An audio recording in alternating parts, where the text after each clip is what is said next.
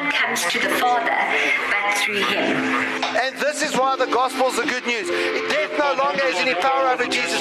Therefore, no longer has any power over you. Jesus is the way, the truth, and the life. If you're believing for anything else from God, you're believing for small stuff.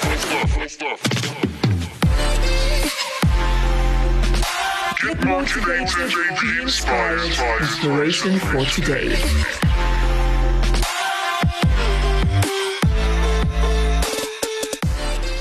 Now, I want to start off today, and I want to remind you last week we spoke about the fact that unless you've quit, you haven't lost yet. Okay? Unless you've quit, you haven't lost yet.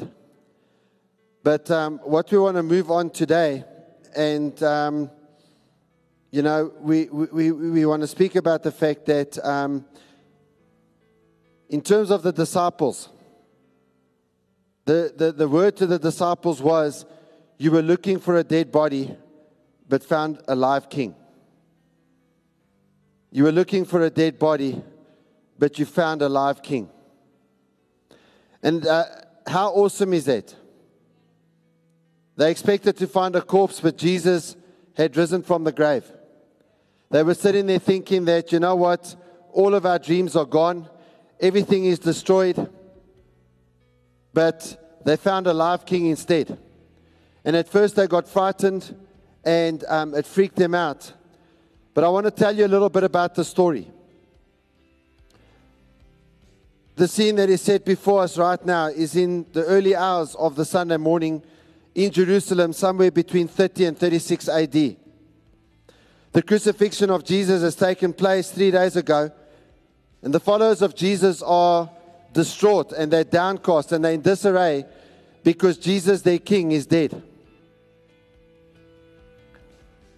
They thought that he was going to overthrow the Roman occupation. They thought that he was going to destroy Caesar and all of the Roman armies and that he was going to bring a new kingdom into place. And then on the eve of the Passover, their king, the one that they thought whose throne that, uh, or, or whose courts they were going to serve in, he had been crucified on a hill outside of the city of Jerusalem. And as he died on that cross, all of their dreams were shattered. Every single one. And it seemed as if it was all over. And that the promises that Jesus had given and the statements that Jesus had made were gone. In the early hours of Sunday morning, this happened in John chapter 20, verse 1 to 10. Now, the first day of the week, Mary Magdalene went to the tomb early while it was still dark and saw that the stone had been rolled away from the tomb. She ran and came to Simon Peter and the other disciple whom Jesus loved and said to them, They have taken away the Lord out of the tomb, and we do not know where they have laid him. Peter therefore went out and the other disciple and were going to the tomb. So they both ran together, and the other disciple outran Peter and came to the tomb first. And he, stooping down and looked in, saw the linen cloths lying there, yet he did not go in. Then Simon Peter came, following him, and went to the tomb. And he saw the linen cloths lying there, and the handkerchief that had been lying around his head, not lying with the linen clothes, but folded together in a place by itself. Then the other disciple who came to the tomb first went in also, and he saw and believed. For as yet they did not know the scripture, that he must rise again from the dead. Then the other disciples went out again to their own homes. Imagine going to the grave of what you thought was going to be your king and expecting to find your king, and then you find the graves empty. I mean, if you look at the, the circumstances and what had happened, already life was a challenge. Already things had fallen apart for them. And now all of a sudden they're in a place whereby the body of their dead kings disappeared.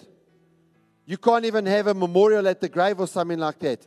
And you look in, and all you find are linen clothes that wrap the body and they're folded in a place by themselves. They were expecting to find a dead body in the tomb, but the body was not there. Instead, they were soon to find a live king. Tell the person next to you, say, a live king is better than a dead body. Their problems were solved already, according to the scriptures. While it was still dark, early hours of Sunday morning, while it was still dark, after the Sabbath day had passed over, while it was still dark, their problem had been solved. Jesus had been raised from the dead. This awesome news was about to come to them, but they didn't know it yet. And I want to tell you that the resur- resurrected King stands before us today with awesome news. Sometimes some of our challenges have already been solved before we've even known that they're solved. We're still worrying about it and fretting about it, but the Lord has done something for us and He's already, He's already come with a solution to the problem. We just don't know it yet. And you know, the biggest problem that you have is the fact that you're going to die, but the Lord already has a solution for you right now, right here. Just some of you might, might not know it yet. God has incredible gift for you, the most awesome eternity that He has set for you. An incredible thing. And in Romans chapter 10, verse 17 to 21, we read this Consequently, faith comes by hearing the message, and the message is heard through the word about Christ. In other words, when we hear the word, when we read the word, then faith comes. The Holy Spirit builds us up on the inside. But I ask, did they not hear? Of course they did. Their voice has gone out into all the earth, their words to the ends of the earth. Again, I ask, did Israel not understand? First, Moses says, I will make you envious by those who are not a nation. I will make you angry by a nation that has no understanding. And Isaiah boldly says, I was found by those who did not seek me. I revealed myself to those who did not ask for me. But concerning Israel, he says, All day long I have held out my hands to a disobedient and obstinate people. One of the reasons why the disciples did not realize when Jesus died on the cross that this was exactly what needed to happen is because they had stubborn hearts. He had been telling them, he had told them over and over again that the Son of Man has to go to the cross and he has to die on the cross. They had been told, they had been let know of this fact. And yet they hadn't listened. And sometimes God is trying to get a message to us, and yet we are like Israel. We are obstinate. We are stubborn. We are disobedient, and we don't listen to what God's telling us. And faith comes from hearing the message about Christ. Faith comes from hearing about the resurrection of Jesus. The, when we hear about the resurrection of Jesus, the Holy Spirit does something on the inside of us and begins to give us the news hey, listen, this is going to happen to you one day. You too are going to be resurrected one day. And our faith is built up when we hear the word. Our faith is built up when we hear the word and we gain the one thing that can please God through hearing the word, and that is faith. You know, the Bible says there's nothing that you can do to please God except have faith. The only thing that you can do to please God is to believe His promises and believe what He's done for you on the cross. And here's the biggest promise the biggest promise of all that we find in the Bible is that God will make the somebodies jealous by what He gives the nobodies. As you're sitting here today, I want you to realize and I want you to understand that God will take the somebodies and He will make them jealous of by what He gives the nobodies. And so I don't know where, where you find yourself today, but doesn't matter what the world tells you you are. If you will trust God, He is going to take your life and make the somebodies jealous of you. And please understand that if you will dare to believe the Lord, you will find out that what He promises is true. In Romans chapter 10, 17 to 21, it says this. So uh, again, I ask, did Israel already understand that God's message was for others as well as for themselves? Yes, they certainly did understand, for Moses was the first to state it. I will make you jealous of a people that are nobodies. I will use people with no understanding to provoke you to anger. What, what, what Paul is saying here is that what God said to the Jewish people, to the Hebrews, through Moses, was that listen, one day, one day, I'm going to make you jealous with people who know nothing about me. I'm going to make you jealous with the people that up until that point have no covenant with me. I'm going to make you jealous because I'm going to splash out the wonder of my grace, of my mercy, and my love. And I'm going to touch them, and they're going to have communion with me, a communion that you, you do not have, and you're going to become jealous with it. Today, the gospel has gone out to all the world. There isn't a place on the planet. I mean, officially, there's places like Saudi Arabia who say that they have no Christians, that 100% of the Saudi population are Muslims. Do you know that there are underground Christians and about 4% of the Saudi population are Christians? There are even Christians living in Mecca. Officially, no non Muslims allowed in Mecca. If Mecca has believers, there's no place on the earth that doesn't have believers. The gospel's gone out everywhere. And since the cross, all people are able to gain entry into the kingdom of God. Every single person that is alive today is able to get into the kingdom of God. The Gentiles were the nobodies in Old Testament theology. If you go and you look at, at how, how the, the Old Covenant people, the, the Jewish people, looked at the Gentiles, the Gentiles were the nobodies. There was nothing worse than being a nobody. But through, through Christ, God has turned the nobodies into somebodies. Tell the person next to you, I'm a somebody. I'm a somebody in Jesus. Come on, tell them, I'm a somebody in Jesus. Some of you need a lot of faith to say that. Some of you are not excited when you say that. And God took us from a place of no understanding. No understanding in the things of God. No understanding in the mind of Christ to a place where we know the mind of Christ. If, as you're sitting here today, I want you to realize if you want to know the mind of Christ, you can know the mind of Christ. The Holy Spirit wants to reveal the mind of Christ to you. It means you've got to read the Bible for what it is. It means you've got to take the Bible and start believing what the Bible says. And you've got to say to yourself, you know what? What this book says is real. What this book says is real. I want to tell you that it is real. And God uses your life to frustrate the unbelievers. And your life should cause them to ask, How do I get what they have?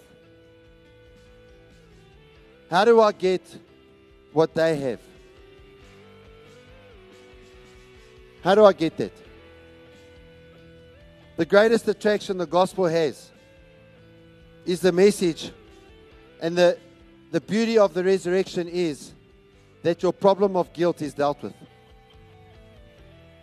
I want you to realize today whatever guilt you're sitting with, whatever challenges, your problem of guilt is dealt with.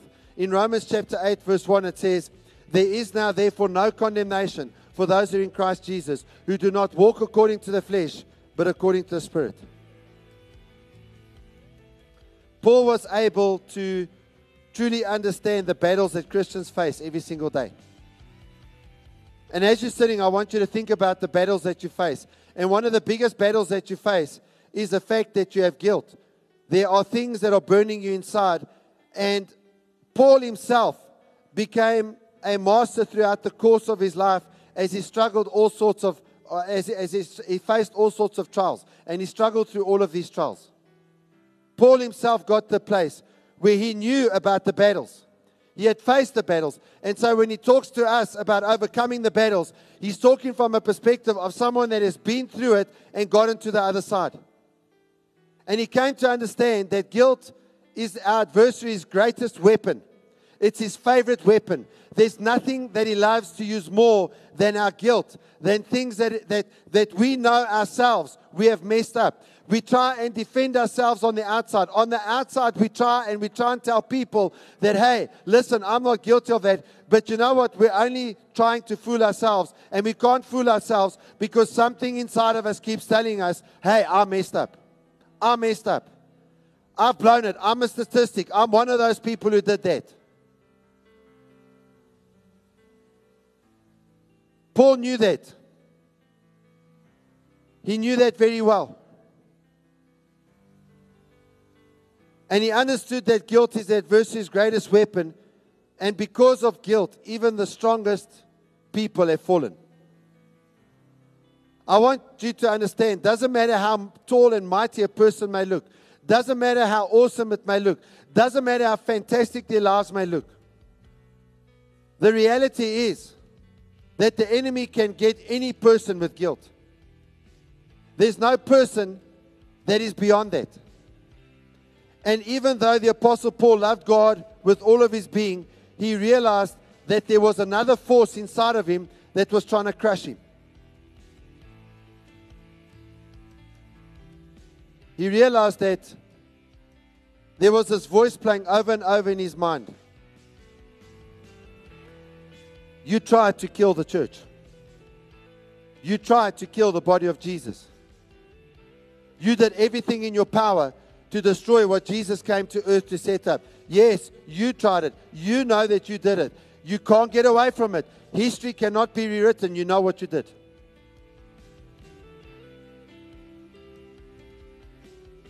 And so, even with the Apostle Paul, the enemy was trying to pressurize him into doing the, the, the, the wrong things. But you know, at the height of his struggle, at the height of the conflict, he discovered the key to free him from his situation. And that was to place his life into God's hands, to hand himself over to Almighty God. And when the adversary attacked him, he simply said, My life is in Jesus' hands. You cannot condemn me.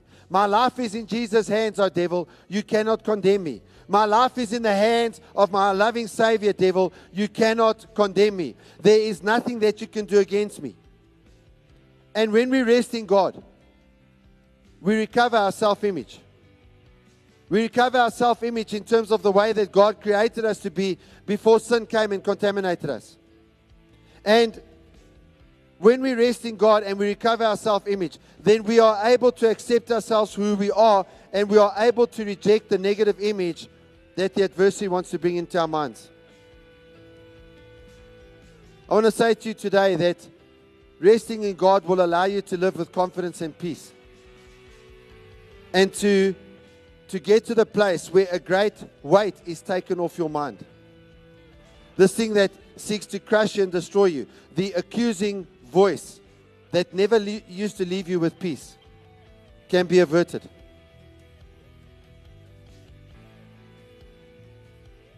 Instead of listening to the accuser's voice, the Lord wants you to be guided by the Holy Spirit. Because the words of Scripture, by the power of the Holy Spirit, will bring comfort and guidance into your life. He will touch your heart in a supernatural way. And what will also begin to happen is that thankfulness will begin to overflow out of your heart because on the cross, Jesus took your affliction and he took your punishment. He took everything that you deserved, the bad stuff that you deserved. And here's a secret I want to tell you on this Resurrection Sunday. In simply thinking about the cross, you will see how all of your pain and all of your anguish remains there on the cross of Jesus. But you've got to think about the cross. And so today I want to tell you it's time that you see yourself as God sees you.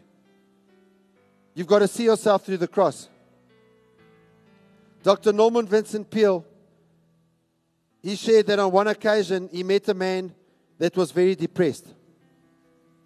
And he was a famous author, author Dr. Um, Norman Vincent Peale. And, and this man said to him, Dr. Peale, I've, written, I've read all your books and I've followed all your advice and I continue to feel bad. I just cannot overcome this feeling of feeling bad. This man really needed a word of encouragement. But at that moment, Dr. Peale said to him that the problem was that he was empty of God. When the power of God comes upon people, it gets rid of all the impurity from their lives and it fills them with His grace. I want you to, to know that grace is an awesome thing. Grace is something that allows you to feel close to God. Grace is something that allows you to feel touched by God. Grace is a power inside of you that enables you to overcome sin, enables you to rise up above the stuff that you shouldn't be doing. And when when, and I, I want you to listen very carefully to what I'm going to say to you right now. When God truly is the Lord of a person's life, when God really is the Lord of your life, when God really is the boss of you, your faith is strengthened. Your faith is strengthened because God leads you and His peace will surround you. I want to tell you that the peace of God is an awesome thing. It's an incredible thing. No matter what the storms are around you, no matter what is crashing down around your ears, the peace of God is a supernatural thing. And the Lord wants you to have His peace. There was a time in the Old Testament, some of you know the story, when Moses sent 12 spies into the promised land to go and spy out the land, to go and have a look at the land that the Lord had given them. And 10 of them said in, in Numbers 13, verse 33, We seemed like grasshoppers in our eyes, and we looked the same to them. The, the Israelites at this point were supposed to go into the promised land. They were supposed to go and take possession of the promised land. And God was going to supernaturally give the promised land into their hands. It didn't matter what giants were in the land, it didn't matter how strong the armies were in the land. God had told them, I want you to go and take this land.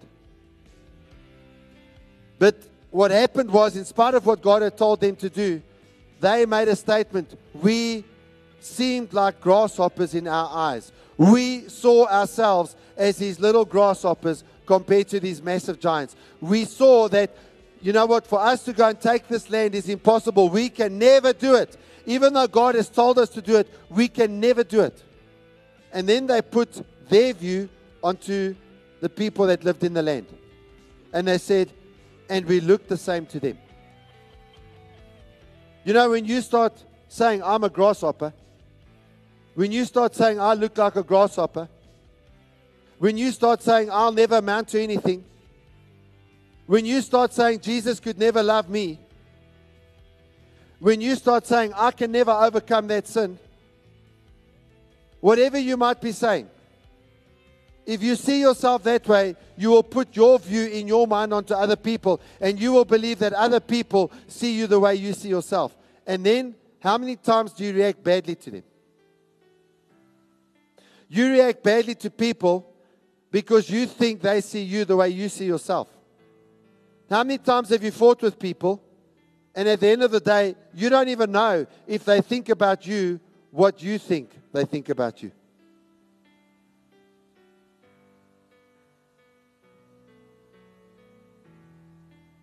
I really want you just to let that touch your heart right now.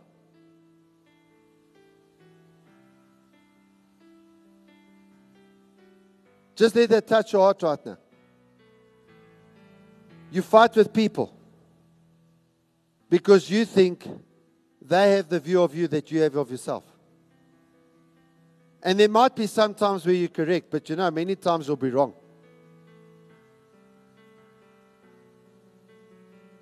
If you look at these spies, although they had the promises that were given by God and they had been called and put in a place of privilege, they could not fulfill the purpose of God because they felt inferior. How many Christians cannot fulfill the purpose of God in their life because they feel inferior? And the reality is, you know what? When you give your life to Jesus, you give your life to Jesus because you are inferior and you do not measure up to the standard that God needs to allow you into heaven. So Jesus died in your place so that there can be an exchange that takes place where He gives you His life as you give Him your life. I, wanna, I, wanna, I want you to realize today on this Easter Sunday that when you hold on to your life and you think that you're gaining by holding on to your life, you're mistaken. You're holding on to something that's headed for the grave. Your best possessions, the most valuable things that you have on this earth, are going to fade away.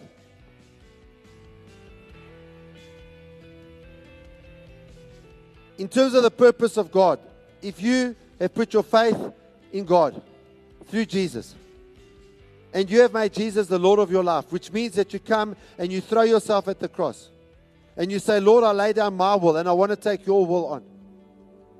When you do that, the exchange takes place. It's no longer you that lives, but it's Christ that lives in you. No longer are you inferior. You now match the purpose of God for your life. If you look at these spies, they felt small as bugs, just a little bug. And as a result, they believed that's how the people of the land saw them. And so they chickened out. At their moment of destiny, they chickened out. Later on, they tried to rectify the matter and go in against the will of God. And when they tried to go in against the will of God, they came short. And God promised them, because you didn't believe my promises and go where I told you to go, you will die in the wilderness. We don't want to be wilderness Christians.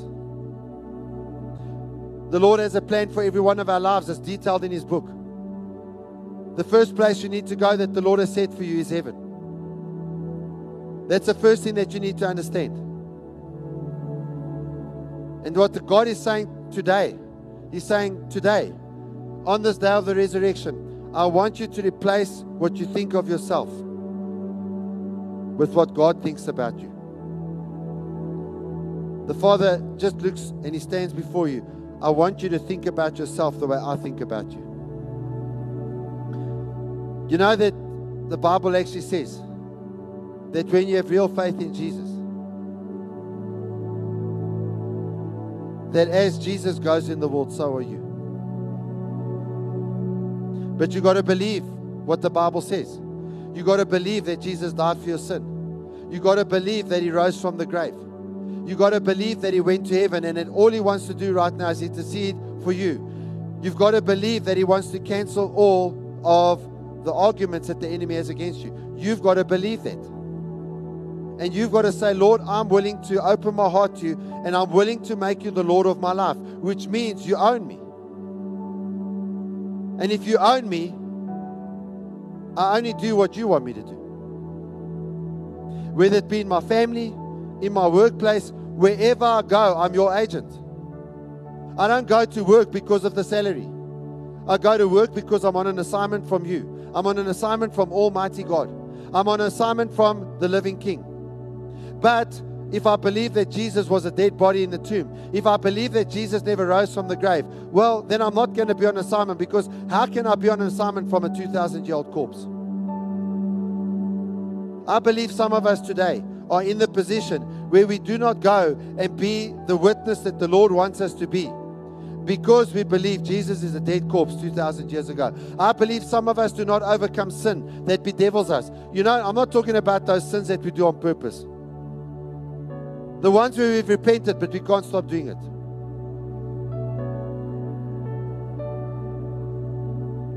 I believe many of us, we can't overcome that.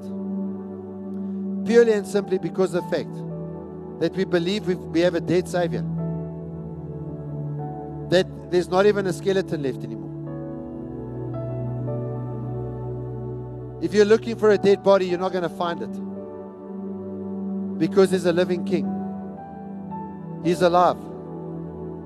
And that living King does not see you as a small bug, but he sees you as royal blood.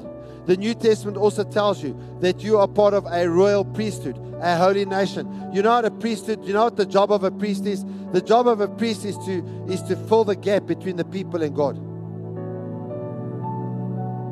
That is what we're called to do. And listen, I want to tell you. Out there are so many people that need you to go wherever you go and speak about Jesus and speak about what He's done for you and speak about what the Bible says He did and speak about the fact that He wants to do the same thing for them and what the blood of Jesus does for them and what rights they have by the blood of Jesus and how you can talk to God yourself and how you can hear God. How when you can read the Bible, God will speak to you through the Bible. That that book becomes a living book. Speaking of a living risen Savior. when we know the living Jesus and we trust Him, He puts rest in our souls. He puts a peace, a supernatural peace in our hearts. Because we know in our hearts we've received His complete forgiveness. And I'm going to ask you all to stand. And we're going to say a declaration together. And the declaration says, There is rest in my thoughts and peace in my heart because in Jesus I've received complete forgiveness. And I want to encourage you to believe that. Because when you believe that, it makes it easier to make Him your Lord.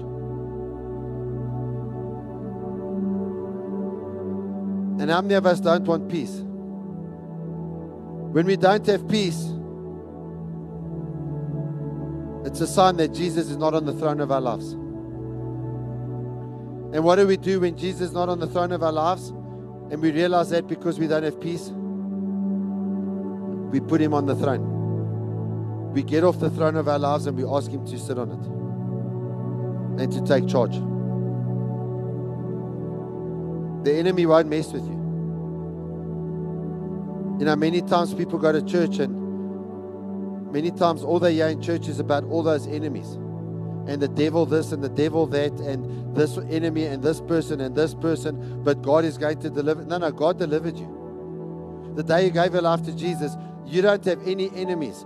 The only war that you're fighting is against flesh and blood, and you first put on the belt of truth, which is Jesus. And the breastplate of righteousness is the righteousness that Jesus died to give you. It's His righteousness. And the helmet of salvation, you got to watch your thoughts. You got to watch your thoughts. And the sword is, is, is the word. The Bible is your sword. It's an attack weapon. You can go and stab the devil with the Bible. That is, that is literally what we're talking about. You can live every day victorious over the enemy. And you being victorious over the enemy is not determined by your circumstances. Yes, sometimes your circumstances are caused by you. But more often than it's got nothing to do with you, and it's not even got anything to do with the devil. But God allows things into your life, He allows trials into your life because He wants you to trust Him in the middle of the trial. Because when you trust Him in the trial, when He gives you the deliverance, your faith is built. He will build your faith. And I want to tell you that God promises that if you make Him the Lord, He will build your faith. He will build your faith. Those times when you have doubt, the Lord will build your faith. And so I want us to say this together. I'm going to ask you to repeat after me. Say, There is rest in my thoughts and peace in my heart. Because in Jesus, I have received complete forgiveness. I want to ask you do you believe that? Active Church, do you believe that? Okay? Active Church, do you really believe that? Amen. You know, God will lead you by your heart peace. Once you know the peace of the Lord, you know how to stay in the will of God because every time you step out of the will of God, you lose your peace.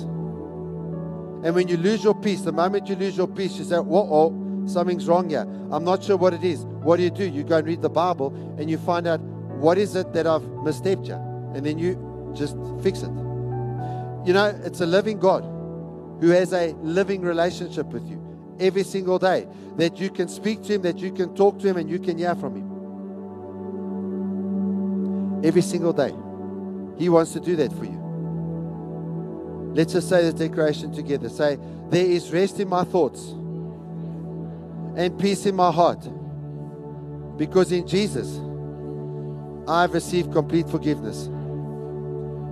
I want us to say it one last time, the third time, the same as the number of the Trinity. And this time I want us to raise our hands as a, as a sign of surrender to Him. Because the rest comes when we surrender to God.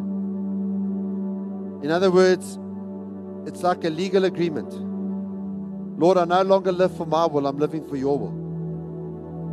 And He promises in return, I'll give you peace, and don't worry, you'll enjoy your life. It's not going to be boring. If you think that, that um, living like this is a boring thing, why don't you just surrender? Trust me. Years later, you'll be so glad you did. Now repeat after me one last time. So there's rest in my thoughts and peace in my heart because in Jesus I've received complete forgiveness. Can we just give the Lord the biggest shout of praise here this morning? Amen. Amen. Amen. I'm so glad Jesus is the risen King and not a dead body. Amen. And I want you just to close your eyes. We're about to go into communion, but just before we go into communion, right where you're standing, I'm just going to ask you today, right where you're standing, if there's anyone you need to give your life to Jesus this morning, or maybe you need to recommit your life to Jesus, then just right where you are, can you raise your hand? If you're watching online, then please just send us an email to info at activechurch.org. Say, I'm, I'm committing my life to Jesus for the first time or recommitting my life to Jesus. And if you're at one of the other sites, you also raise your hands. But is anyone right now?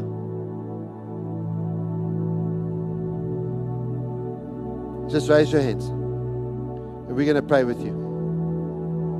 Amen. Let's just pray together for those that raised hands.